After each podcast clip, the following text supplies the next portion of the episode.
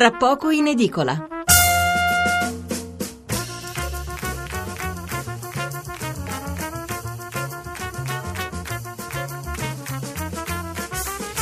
Buonasera da Stefano Mensurati e benvenuti all'ascolto di Tra poco in edicola, la rassegna stampa notturna di Radio 1. 800 05 05 78 il numero verde per intervenire in diretta, 335 699 29 49 il numero per mandarci un sms.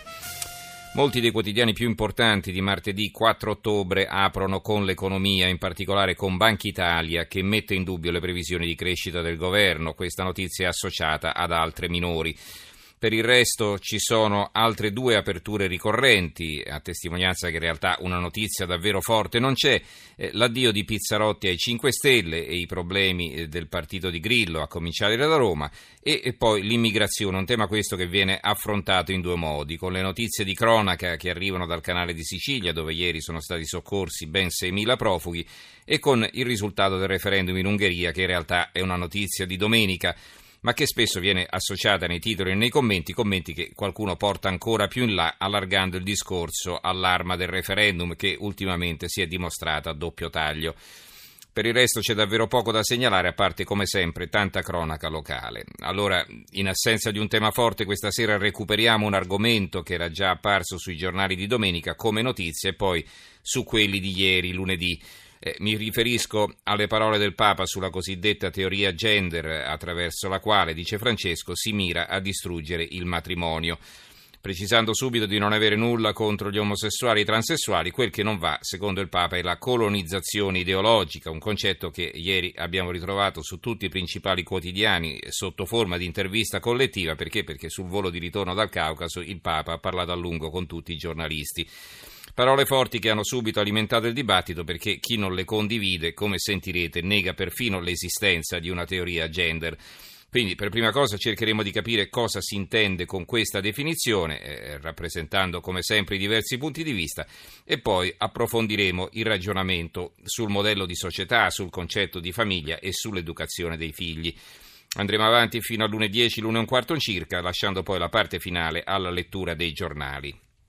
Allora, intanto esaurisco subito i titoli sull'economia, faremo la svelta perché non ci sono editoriali sul tema. Il Corriere della Sera, Banca Italia, dubbi sulla crescita. La Repubblica, Banca Italia, Gela Renzi, troppo ottimismo nei numeri del DEF. La stampa manovra tutti i dubbi di Banca Italia, sono tutte aperture. Non apre con questa notizia invece il sole 24 ore. Banca Italia, crescita dell'1% ambiziosa. Pareri sul DEF del governo, via nazionale chiede determinazione su investimenti e spending review eh, eh, l'ufficio parlamentare di bilancio, eccessivo ottimismo nelle stime, loro aprono invece con Deutsche Bank, ma lo vedremo più tardi. La, il quotidiano nazionale, il giorno della nazione, il resto del Carlino, l'apertura di nuovo, cannonate sulla manovra, conti pubblici, Banca Italia critica, troppo ottimismo sulla crescita, servono più tagli, l'ufficio bilancio, flessibilità a rischio, Padoan difende il piano MPS Monte dei Paschi. Il messaggero, troppo ottimismo sul PIL, l'apertura, l'apertura del giornale, come difendere i soldi dal rischio Deutsche Bank, quindi qui si incomincia con Deutsche Bank, però poi nel sottotitolo manovra e PIL, doppio allarme per i conti di Renzi. Il fatto quotidiano, l'apertura, la manovra è un falso in bilancio, eh, autorità sui conti e Banca Italia contestano le stime di Padoan, vertice di emergenza al tesoro sulle banche, nessuna vera soluzione per Monte dei Paschi, ma nuovo allarme per Unicredit do, deve trovare 13 miliardi di capitale. Quindi vedete poi le notizie economiche si accavallano nella titolazione.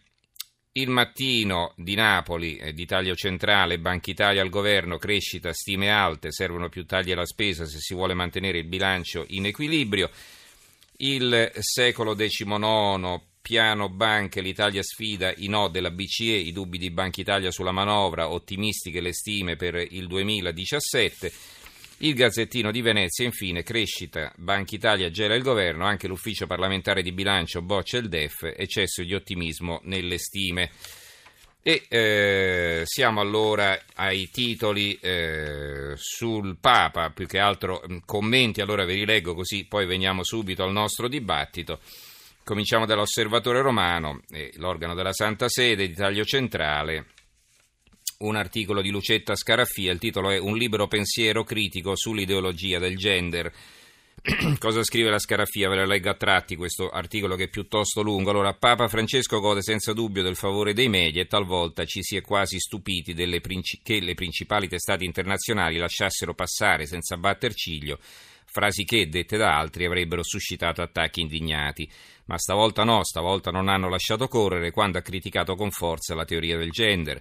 Questo rivela innanzitutto che il gender costituisce un punto sensibile sul quale non si intende fare sconti, soprattutto se si tocca il cuore della trasmissione ideologica, l'insegnamento nelle scuole. Più avanti continua la scarafia, sorge allora la domanda che cos'è il gender che si insegna in alcune scuole? Non una teoria, ma una ideologia, o meglio un'ideologia utopica, simile a quelle che nel Novecento hanno promesso la realizzazione del paradiso in terra se solo si fosse arrivati a una vera uguaglianza fra gli esseri umani. Anche il gender promette felicità se si cancella la differenza fra uomo e donna, con grande per la, per, disprezzo per la realtà biologica, quindi per la maternità intesa non solo come procreazione, ma come creazione di un rapporto umano unico fin dal concepimento. In sostanza l'ideologia del gender promette felicità grazie a questa eguaglianza, a patto di scegliere la libertà di realizzare ogni desiderio, di privilegiare come sempre se stessi invece della costruzione di legami umani fondati sulla realtà e quindi minando la famiglia. Il Fatto Quotidiano ha eh, quel solito corsivo fulminante, la cattiveria in prima pagina. Papa Francesco, il gender è una guerra mondiale contro il matrimonio.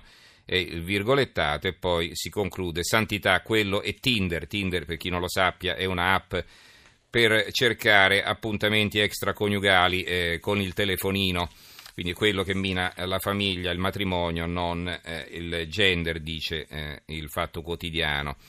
Poi abbiamo l'avvenire con una foto a centropagina del Papa, il Papa no al gender ma accogliere tutti, loro aprono, poi lo vedremo dopo, con l'immigrazione, essere accanto e, e, in relazione è la vita concreta, l'analisi di Giaccardi e poi il commento, figli senza padri, la verità nascosta in una sentenza di Cardia.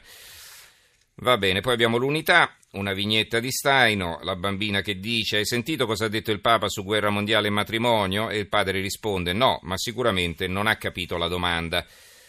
Eh, la verità, il quotidiano di Belpietro, il genere distruttivo, parola di Francesco, è un articolo di Massimo Gandolfini che è praticamente l'organizzatore del Family Day, e poi il giornale di Sicilia, il Papa accoglienza anche per i gay, ma la famiglia va difesa. Chirri, nessuna contraddizione, messaggio chiarissimo. Chi è Chirri? Giovanna Chirri è la vaticanista dell'ANSA, quella che poi tra l'altro fu la prima a dare la notizia delle dimissioni di Benedetto XVI. Va bene, allora sono, possiamo fermarci qui, diciamo allora 800 05 05 78 è il numero verde, 335 699 29 49 il numero per gli sms, allora chiamateci per dire la vostra, i telefoni sono già pronti a squillare. Eh,